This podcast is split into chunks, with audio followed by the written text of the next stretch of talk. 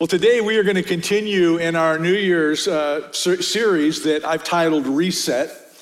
To do a reset means to set, adjust, or fix in a new or different way. And as I've said throughout this series, the uh, New Year seems to be a perfect time for us to make necessary changes and adjustments or fixes to our lives. And I think we, I believe we've all come to understand that any kind of a, a lasting reset must start on the inside by the renewing of our mind. As our scripture reference in Romans 12, 2 says, and do not be conformed to this world, but be transformed by the renewing of your mind, that you may prove what is that good and acceptable and perfect will of God. Well, today we're going to address an area where I uh, believe that our minds must be renewed and it is, it is in our understanding of the last days. I, I believe that we are living in the last days, and there are many reasons for that belief, but the main one being the fulfillment of biblical prophecy, because I'm not aware of any additional prophecy that needs to be fulfilled before the blessed hope, before the rapture of the church takes place. The rapture is that great event that precedes the second coming of our Lord Jesus Christ when he takes his church when he snatches us up from this earth. So, the needed reset that I'm talking about today is to first identify and recognize the signs of the last days as spelled out in the scriptures, because when we do that, it becomes very clear that we are in fact living in the last days, and so that we will understand the seriousness of this reality. But secondly, and equally as important, and really, the main uh, emphasis of my message today is for us to know how to live in the last days. How should we respond? How should we operate while living in this most significant era of human history? The Bible has a great deal to say about the end times. It starts in Genesis and it goes all the way through the book of Revelation. But this morning, I want to start by looking at 2 Timothy chapter 3 and 4. If you have your Bibles, go ahead and turn there, Second Timothy. And uh, these are books that represent the final words of the Apostle Paul. Paul has already written to the many New Testament churches, but now he writes what is called a pastoral epistle to none other than Timothy. And Paul's final words of advice run from 2 Timothy chapter 3 verse 1 all the way through chapter 4 verse 5. And within that there are there are three words or commands that I want to focus on today. In 2 Timothy 3:1 he writes, "But know this." In 2 Timothy 3:14 he writes, "But you must continue." In 2 Timothy 4:2 he writes, "Preach, preach the word." There is something that we must know, there is something that we must continue in, and there is something that we must preach. And I will break down these three commands in my message this morning. So please, as I said, turn to 2 Timothy 3 1. If you don't have your Bible, not, don't worry about that. It's going to be up on the screens uh, to each of my sides here, and you can follow along with us. Today, I'll be reading from the New King James Version, where we are going to first see that Paul tells us there's something we must know. 2 Timothy 3 1 through 9 begins with this But know this, that in the last days, perilous times will come. The Greek word used here is also used to describe the two demon possessed men in Matthew chapter 8, verses 28, where it is translated as fierce. So, in other words, fierce times will come. Verse 2 For men will be lovers of themselves. They're selfish. They're thinking only about themselves. Lovers of money. Their biggest desire will be the acquisition of wealth. Boasters, proud. They're narcissistic. They want to be known. Blasphemers. They will mock God and they will speak of him in irreverent ways. Another translation uses the word abusive meaning there will be a loss of civility. Disobedient to parents, there will be a breakdown of the respect for authority. Unthankful, People will enjoy the blessings of God without thanking God for the blessings they have received. Unholy. Evil will be paraded as good and moral. Unloving, verse 3. There will be a lack of affection and acts of basic kindness towards one another. Unforgiving. People will be bitter, slanderers. People will traffic in lies without self control. They will be prone to addictive behavior. Brutal despisers of good, traitors, headstrong, haughty. It will be completely void of compassion or commitment. Lovers of pleasure rather than lovers of God. Society will be brainwashed into thinking that there is no God, there is no soul, there is no ultimate meaning to life. So the only thing left is to live for self pleasure, to live for diversion. Verse 5 having a form of godliness, but denying its power, and from such people turn away. That's a strong word from Paul to Timothy. He says you need to avoid people who are fake Christians. Why? Because they're dangerous people. And verses six through seven reveals why they're dangerous. For of this sort are those who creep into households and make captives of gullible women loaded down with sins, led away by various lusts, always learning and never able to come to the knowledge of the truth. They worm their way into homes. They worm their way into relationships by targeting those who, who feel guilty and weighed down by their sins, and they take advantage of them.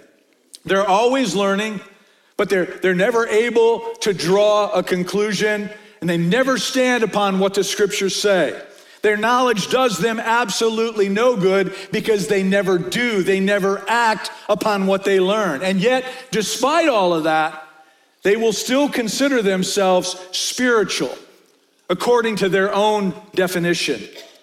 Down to verse 8 and 9, Paul provides an, an Old Testament example of what they're like. Now, as Jannes and Jambres resisted Moses, so do these who resist the truth. Men of corrupt minds, disapproved concerning the faith, but they will progress no further, for their folly will be manifest to all as theirs also was. Paul says they will not go far because their recklessness will become plain to everyone, it will become very plain to everyone else. Because what happens is, is time always reveals who is false. You can only be fake for so long. And then in verses 10 and 11, Paul continues with some encouragement. But you have carefully followed my doctrine, manner of life, purpose, faith, long suffering, love, perseverance, persecutions, afflictions, which happened to me in Antioch and Iconium and Lystra. What persecutions I endured. And out of them all the Lord delivered me.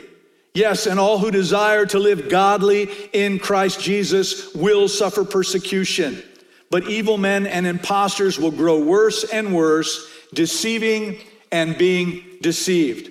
Paul is telling Timothy, don't be shaken by all of this. He says, You've seen what I have gone through, you've seen the suffering. Understand, Timothy, everybody who, who wants to live a godly life will be persecuted. But also know that in the last days, persecution is going to come at you from others who claim to be followers of Jesus Christ. It, it's even going to come through people that you thought you could trust. But don't let that shake your faith. Does any of that sound familiar to you? This describes the world that we are living in today, ladies and gentlemen, and this is the culture that you and I are called to reach.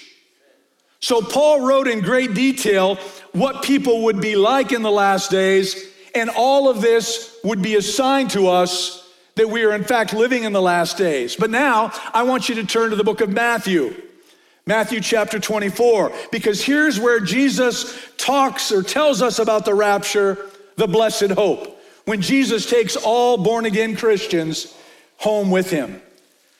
Once it becomes clear that we are living in the last days, it's important for us to know what is next, and most importantly, to be prepared for what's coming next. Matthew 24, beginning with verse 36.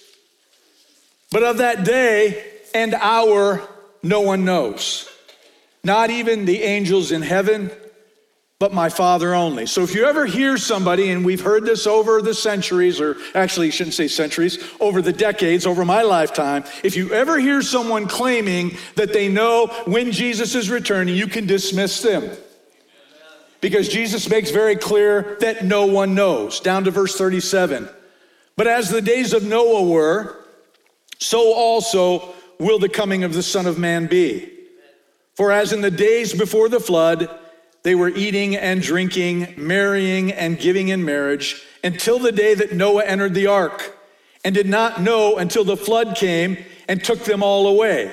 So also will the coming of the Son of Man be. Jesus says, No one will be paying attention.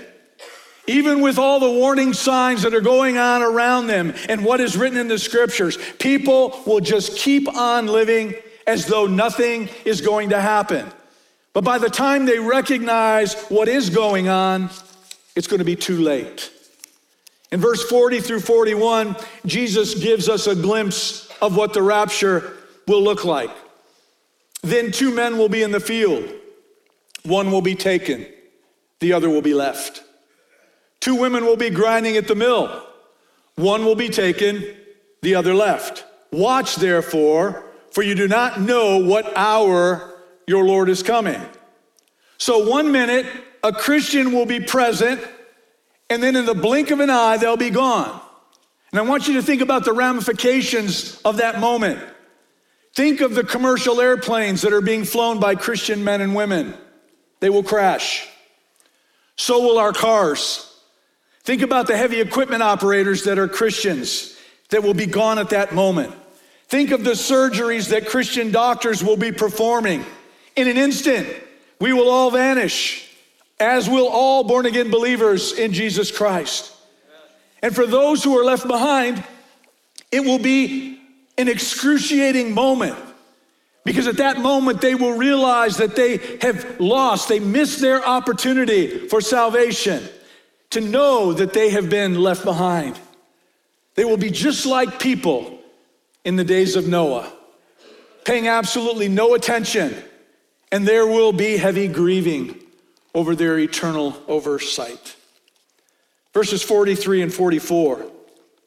But know this that if the master of the house had known what hour the thief would come, he would have watched and not allowed his house to be broken into. Therefore, you also be ready, for the Son of Man is coming at an hour you do not expect. In this passage, Jesus represents this moment like a thief coming in the night. And furthermore, he is making very clear that we must be ready because the time is coming when he will take us home. All those who have received salvation and committed their lives to him. And if you're not one who has received salvation, you had better make sure that you accept this free gift that Jesus offers, or you will be grieving with the rest who have been left behind. Now, as I mentioned in week one of this series, we have actually been living in the last days since the day that Jesus ascended to heaven. In fact, the, ner- the early New Testament church lived with an eager expectation that Jesus could return at any moment. As an example, the Apostle Paul mentions baptism in his, in his epistles 14 different times, while at the same time, he talks about the return of Jesus 50 times. So, as I said, the early church lived with an eager expectation that Jesus could come for them at any moment. But our human nature is such that when, if we get impatient and when things don't happen when we think they should, it's very easy for us to lose our focus. And for many, we're no longer paying attention to the signs of the times that we're living in, except throughout history whenever things have gotten scary or whenever things have gotten crazy, or when there's been great uncertainty going on in our world, people once again be able to be, begin to think more than ever that Jesus might be coming. Like during World War II, when people thought that Adolf Hitler was the Antichrist, or more recently, even during 9 11. And now, with all the, the hints of nuclear weaponry being tossed around by Vladimir Putin and, and his camp. Whenever craziness increases in our world, whenever weirdness begins to accelerate, we start to believe more than ever the rapture of the church is imminent. But as I said, when these events come and go and nothing happens, it becomes very easy to start living with a mindset of, uh, well, uh, life goes on. And it does go on. And sadly, these delays of what we are greatly looking forward to can lead many people to think that Jesus isn't coming back for us at all. 2 Peter 3, verses 3 and 4 tells us as much. It says, Knowing this first, that scoffers will come in the last days, walking according to their own lusts, and saying, Where, where is this promise of his coming? For since the fathers fell asleep, all things continue as they were from the beginning of creation. But, church, we cannot allow what appears to be a delay to dull our eager expectation that Jesus could return for us at any moment. That must always be in the forefront of our minds. On the other end of the spectrum, however, watching and waiting for Jesus does not mean checking out on life. And this is where many Christians need a great reset of their mind, of their thinking. Because I've heard a lot of people say things like, I'm not gonna go to college because Jesus is coming. Or, or, I'm not going to start that business after all because I believe Jesus is coming. Some Christians have allowed the knowledge that we're living in the last days to almost paralyze their lives. And they're just biding their time until when Jesus comes.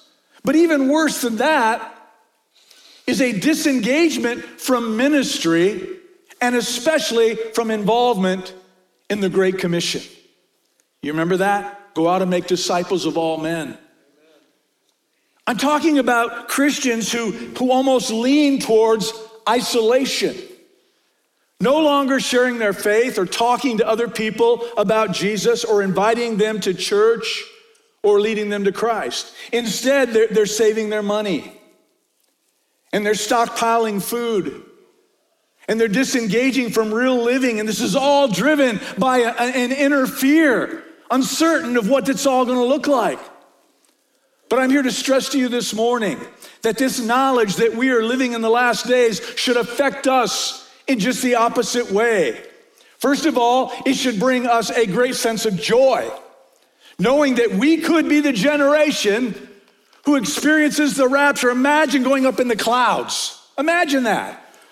Whoa, what just happened? And you're in God's presence in a second, in a millisecond. Imagine what that experience is like. And we should be ecstatic that, that Jesus is making good on his promises.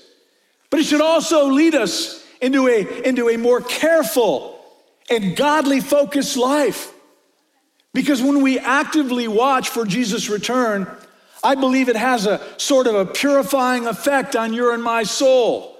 In fact, 1 John 3 3 talks about this anticipation that we carry when it says this, and everyone who has this hope in him purifies himself just as he is pure.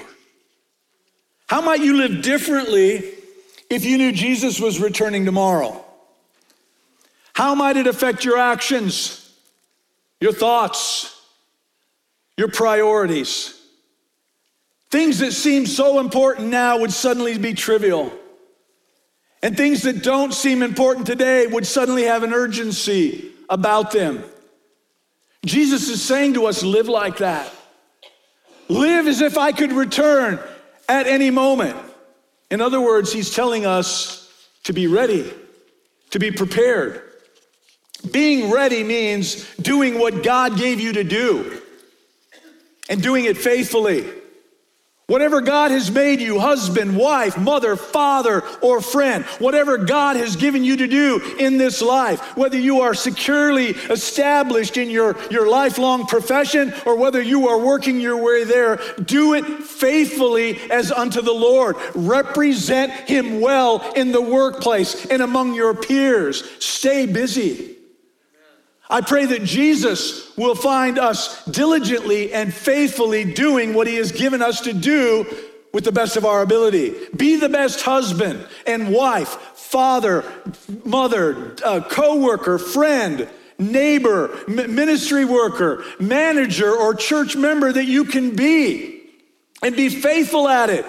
When Jesus returns, let him find you faithfully doing what he has given you to do. So I want to go back where we started in 2 Timothy chapter 3. I know I got you moving all over your Bibles this morning. But it's okay if you don't you don't get there, it'll be up on the screen. Because my address because what we're going to read addresses my concern that many of us are so focused on Jesus' return that we've lost sight of what we are to do today in the here and now and fulfilling the mission that God has given us to fulfill. And these three commands that I mentioned earlier from the Apostle Paul, they are a great template for how we should live in the last days. And as I said, it begins in 2 Timothy 3:1. But know this, in the last days, perilous times will come. This scripture begins with a command to know to be aware that something is going to happen. In the last days, times will be difficult. They will be perilous. They will be hard. This has been Paul's message to Timothy all along. He is encouraging Timothy, to join him in his suffering like a good soldier of Jesus Christ. And the suffering that Paul is talking about is the difficulty of living in the midst of ungodly people. He describes the last days culture where people are living against God as well as being against anyone who loves God. He's talking about people attacking the church, attacking the truth, and opposing the things, the principles that we value and that we love. And speaking of the truth, I have never seen untruth to the level that it is today. We have gone so wrong that our culture believes it's okay to kill babies, or that there is no distinction between a man or a woman, a male or a female. There's even a denial of one's own birth gender. It is truly unbelievable how deceived the human heart has become. And by me just saying that, I'm considered crazy. Probably get letters for saying that. Don't waste your time because I'm not going to read it.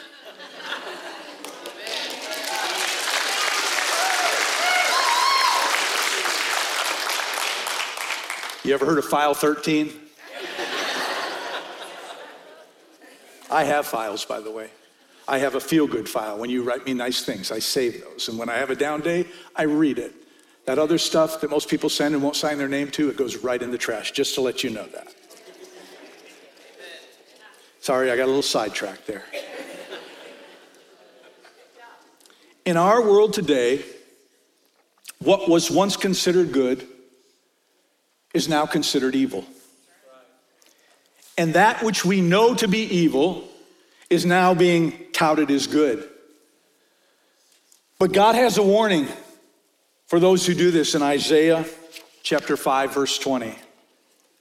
Woe to those who call evil good and good evil, who put darkness for light and light for darkness, who put bitter for sweet and sweet for bitter. So, church, we need, we must continue to be able to discern the truth in these days in which we're living. Amen. And let me start with the most crucial way for you to discern the truth. If something runs contrary to the written word of God, it's not truth. You can massage it, you can bend it, you can do whatever you want to do, but it's not truth. We must be able to discern good from evil and not be swayed by, by popular opinion or cultural lies that, have, that has now become accepted as the truth when we know it's a lie. And equally important, we must be able to speak the truth even when it can be unpopular to do so. We must stand firm in who we are in Christ Jesus and know the truth because, as the word says, the truth will always set you free. So, the result of living in the last days will be difficult times for those who desire to live godly lives. Why? Because you're going to be challenged on your beliefs. And failure to be aware of this will leave you vulnerable to despair, disillusionment, and even defeated. But having your eyes wide open for what is to come or what has already come will actually fortify you. It will make you stronger and it will keep you safe. Jesus said in John 16, 1, These things I have spoken to you that you should not be made to stumble. Other translations say, so you will not fall away, so you will not abandon your faith. So, the way we avoid stumbling, the way we avoid falling away, the way we avoid abandoning our faith is to stay engaged in the written word of God. And that leads me to Paul's second warning in 2 Timothy chapter 3. This is the stage in the Apostle Paul's instructions where he's saying, We may not be able to change our nation like we want. We may not be able to push our convictions onto our society. We, not, we may not be able to, to force the world to accept our morality. But he starts with these words, But you must continue. Look at 2 Timothy 3 14 through 15. But you must continue in the things which you have learned and been assured of, knowing from you whom, whom you, have re, you have learned them, and that from childhood you have known the Holy Scriptures, which are able to make you wise for salvation through faith which is in Christ Jesus. And then following in verses 16 and 17 is probably the premier passage of all regarding the inspiration, the authority, and the infallibility of the written word of God. All scripture is given by inspiration of God and is profitable for doctrine, for reproof, for correction, for instruction in righteousness, that the man of God may be complete, thoroughly equipped for every good work. You see, the only way to be thoroughly equipped eh, eh, to minister in this chaotic culture and generation in which we live is to continue to keep on reading and absorbing the written word of God. The word continue that Paul uses here is a Greek word that means to live. It means to dwell, to move into a place and call it your home. It's the same word that Jesus used in John 15, 7 when he said, If you abide in me and my words abide in you. What does it mean to continue in, to dwell in, to abide in the scripture? Well, first of all, we must eagerly devour it. During my years as a Christian, I have been taught and I have been urged on an ongoing basis to make a daily habit of spending some time in God's Word. Now, I have to admit that for me, it's probably an easier proposition than it is for some of you because my calling requires it. But whether I am in the Word for sermon preparation or for my own personal growth, I have to tell you that I find great strength in reading the Word of God. I have been asked many times if I've ever burned out in my years in pastoral ministry. And my answer to that is no. I have, however, become exhausted.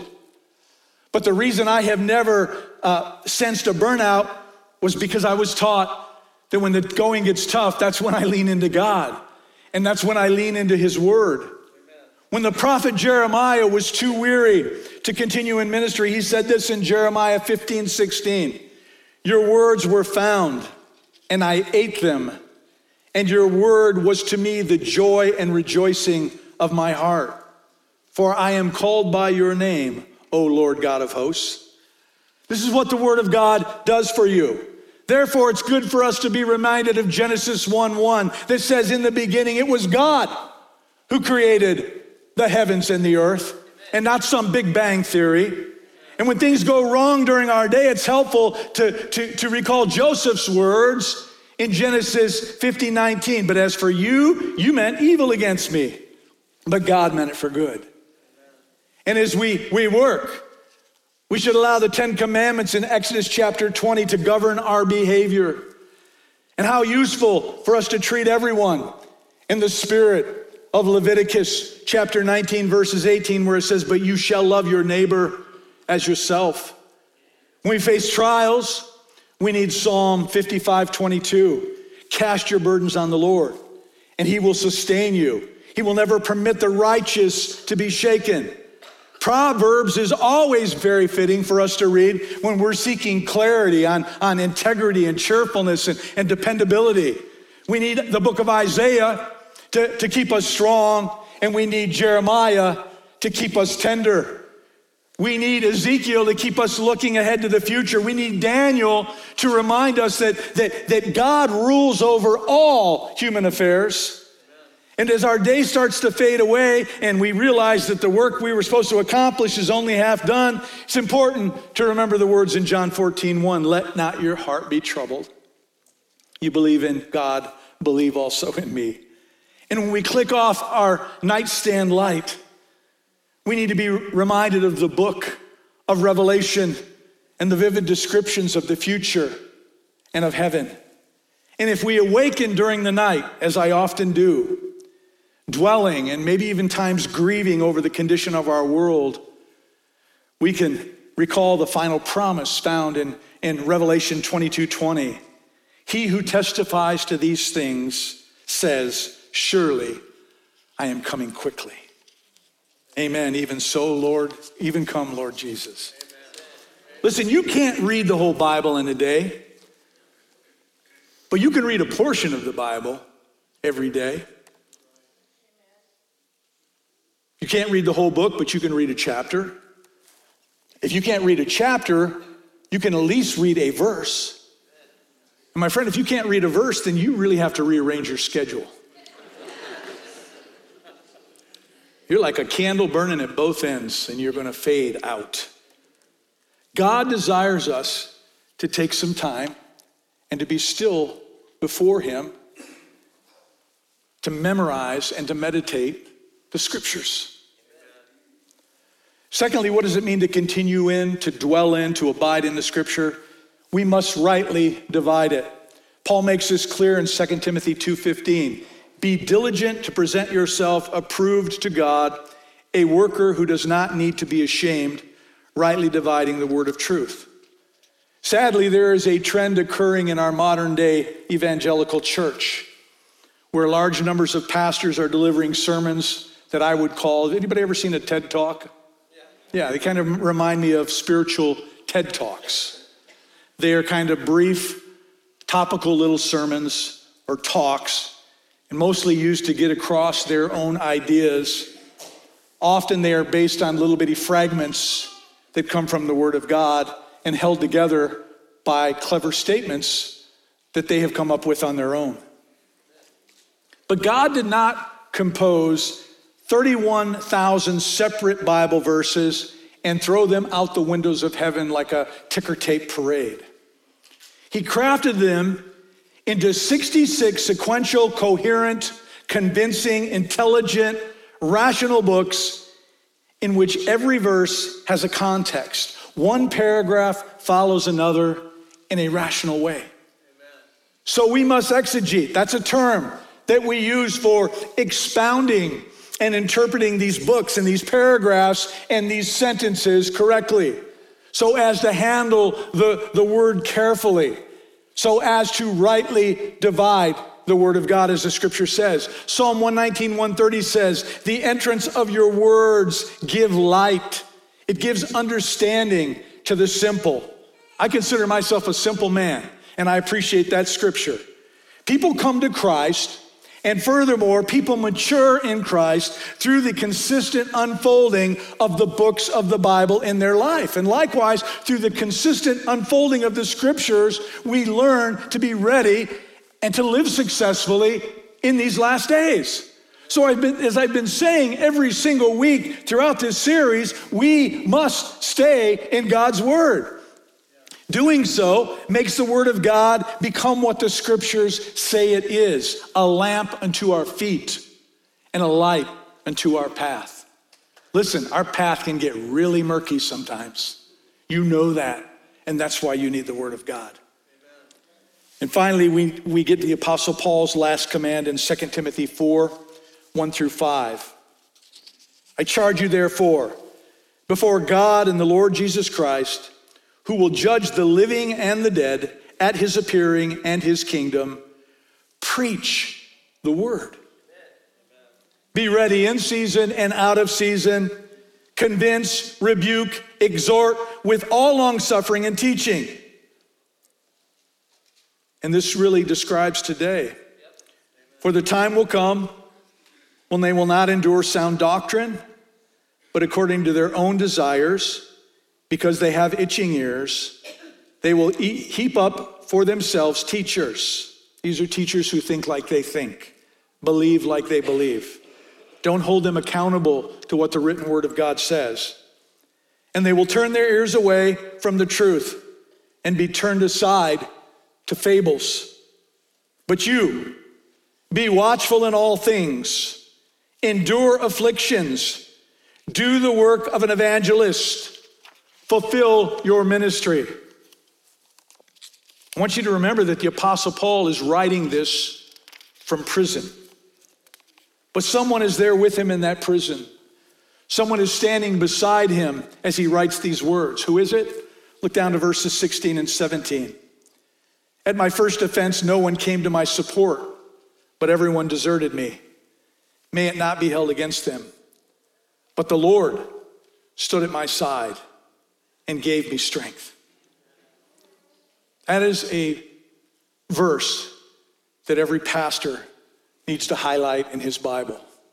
And that is a verse that every one of us needs to wrap ourselves in every single day. The Lord is standing at our side and He is giving us strength so that His message might be fully proclaimed to those who really and desperately need to hear it. When Paul opens chapter 4 saying, I charge you therefore before God and the Lord Jesus Christ, who will judge the living and the dead at his appearing and his kingdom, preach the word, it meant that he was so aware of, of the Lord's presence around him when he wrote these words, and he was so aware of the judgment that was coming upon our world, and he was so aware of the impending return of Jesus coming to take us home that all he could do was to blurt out this urgent command preach the word. And he also said to do it in season and out of season. You know what that means? That means in the unexpected times. That means when you don't want to. That means when uh, God brings a moment in front of you and you have a split second decision to decide, am I going to engage this human being and tell them about the love of Christ? Or am I going to have to say, you know, I'm running late to an appointment? That's what being ready in season and out of season means. When I read this, I can't help but think about those from my congregation who are involved in agriculture. Those of you who have orchards and you have crops that, that, that you bring to the marketplace. I'm sure that when it comes time to harvest your crop, although it is an extremely busy time, it's got to be an exciting time for you because you're seeing the results of your labor. But during the rest of the time, while you're planning and you're preparing and you're maintaining, I, am sure that isn't a lot of fun. I'm sure that that's just plain hard work.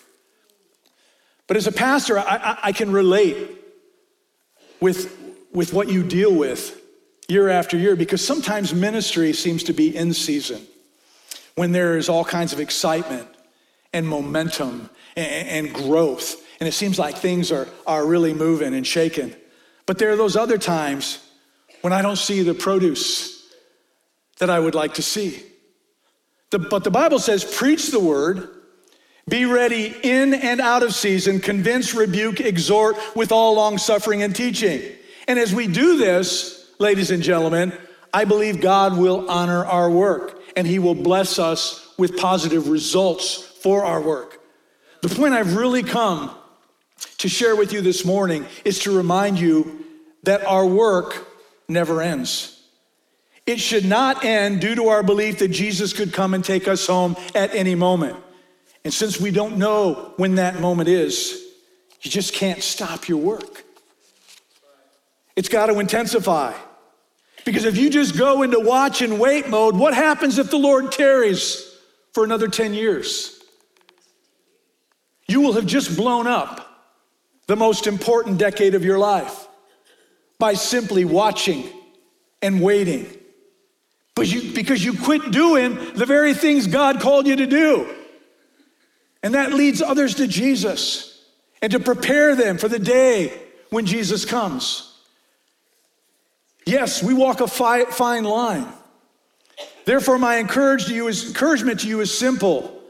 Yes, live with great expectation of Jesus' return.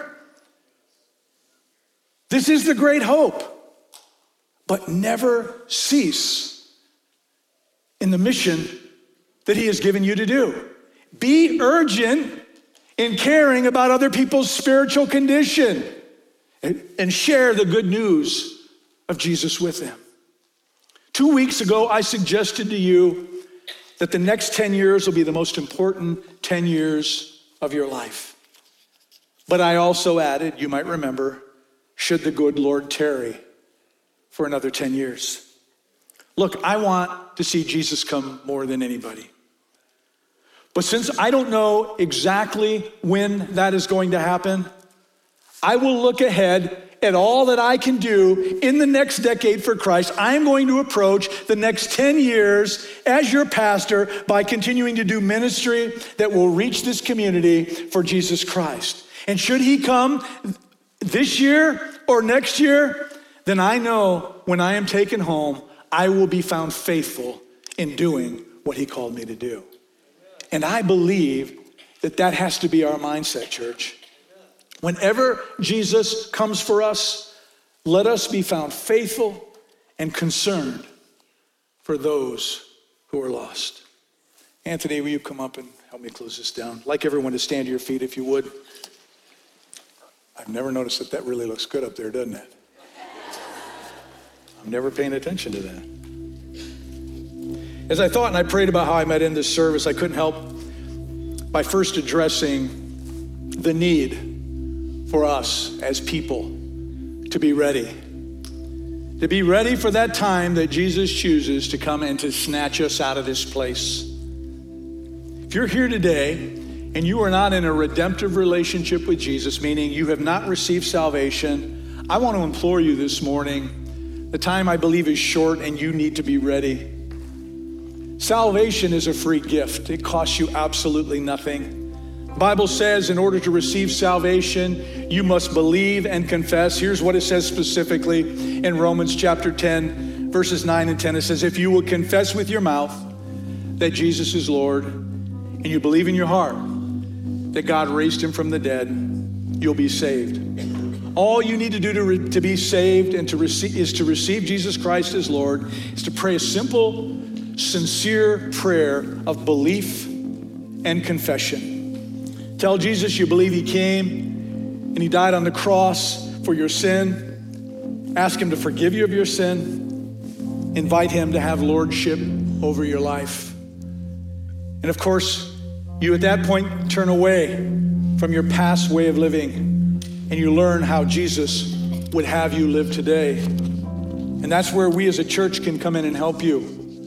We have many opportunities for you to grow in your relationship with Christ, starting with our discipleship classes that meet before this service from 9 till 945. We would be honored to help you grow in your Christian journey. And I've said this before, but it is the truth. You may have served the Lord for 25, 30 years. There's stuff you don't know, and there's things you need to learn. And I would advise you to take, uh, to, to, take advantage of all the ways we teach around here the Word of God so that you can be more knowledgeable of what the Word means. But at the moment of salvation,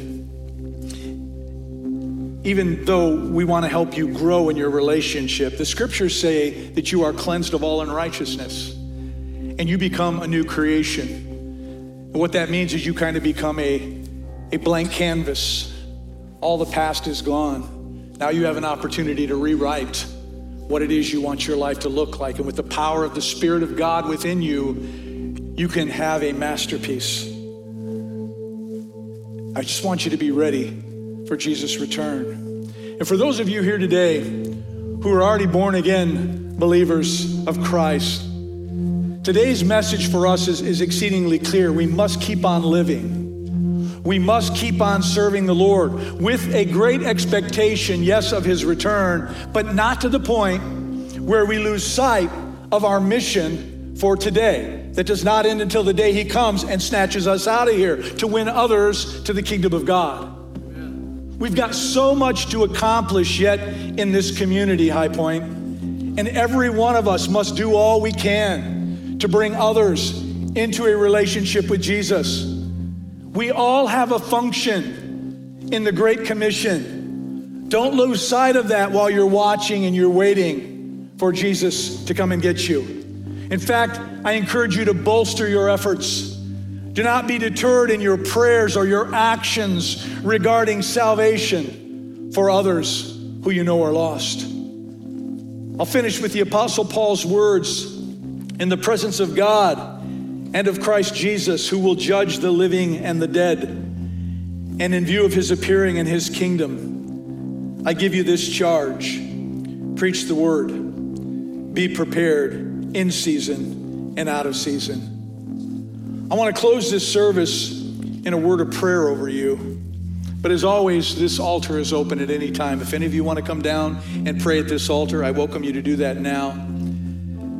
But while I'm praying, if you need to receive salvation this morning, I want you to pray to God in your own words and in your own way. Believe me when I tell you that God will hear and He will understand your prayer because he's not really listening to your words, he's reading your heart. And if in your heart you are desperately wanting to seek Jesus, you call out his name, you will be saved.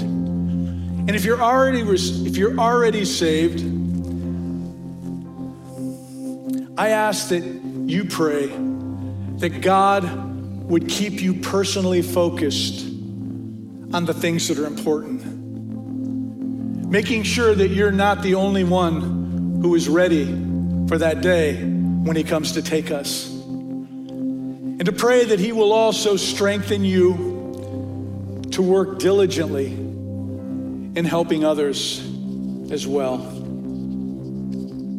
Will you bow your heads with me? Heavenly Father, thank you for your word. I thank you for the promises in your word. And I thank you for the greatest promise of all for those who have given our hearts and lives to you to be taken home, to be in God's presence for all eternity.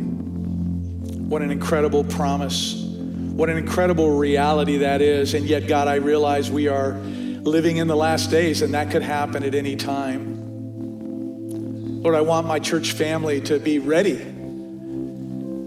have great anticipation for you coming, looking forward to it. But God, I also pray that they do not lose sight of the mission that you have given us. And Father, that mission is not just for David Blythe as the pastor of High Point Assembly, but it's a mission for his church, those who make up this church. We are the body. We all have a part to play in this. We all have friends and acquaintances and, and work associates and relatives who do not know Jesus and who desperately need him. And Father, I know I talk about this a lot, but I just pray that you would continue to impress upon both my heart and the heart of every one of this church family that it is our responsibility to share your goodness. Father, take away that fear that prevents us from opening our mouths. Take away that fear that envisions us just tripping over our words and not making any sense, but instead give us a vision that once we cross that line of faith and boldness, Lord, you speak through us. Things literally come out of our mouths in ways we didn't even know we could say them because your spirit is directing our words. And Father, let us have a, a heart for those who are broken and those who are lost. Even those who have said horrible things about us because of our belief in you. We got to have thick skin. You said to pray for our enemies and those who, dis- who spitefully use us. That's a hard order for us to fill, God, but I know with your spirit, we can do all things. So, Father, will you just impress upon all of us to be ready and to speak up? To take that truth which you've laid into our hearts and that we wouldn't be afraid or ashamed to speak it out when those moments call for it. When it is clear that you have opened a door for us, you've given us an opportunity. Father, let us boldly walk through those doors that you open and let us share your goodness with other people with love in our heart. Father, I thank you for this service. Thank you for your presence. I thank you for our worship. Thank you for our children being with us. I ask your blessings upon them. Be with all the moms and dads here today. Because our heart for you has to begin with our own children, loving them and showing them what it's like to love the Lord. Use us in that area too. But God, as we go our separate ways today, let your Holy Spirit guide and direct our steps, places we go, the things we do, and the conversations that we have. Let them be conversations that build up and not tear down. And Father, let the love of Jesus shine through us in such a way that everyone would know that there is something different about us, and that would grant us the ability to be able to share your goodness with someone else. I pray that between now and the time we gather together again, Lord, that you would keep us safe from any accidents that might befall us, any sicknesses or disease that might come upon us, until we gather together again and worship you in spirit and in truth. And as we leave today, Father, let us go in love as your word has commanded us to do. I ask these things in the precious and holy name of Jesus. Amen and amen. Thank you for being here today.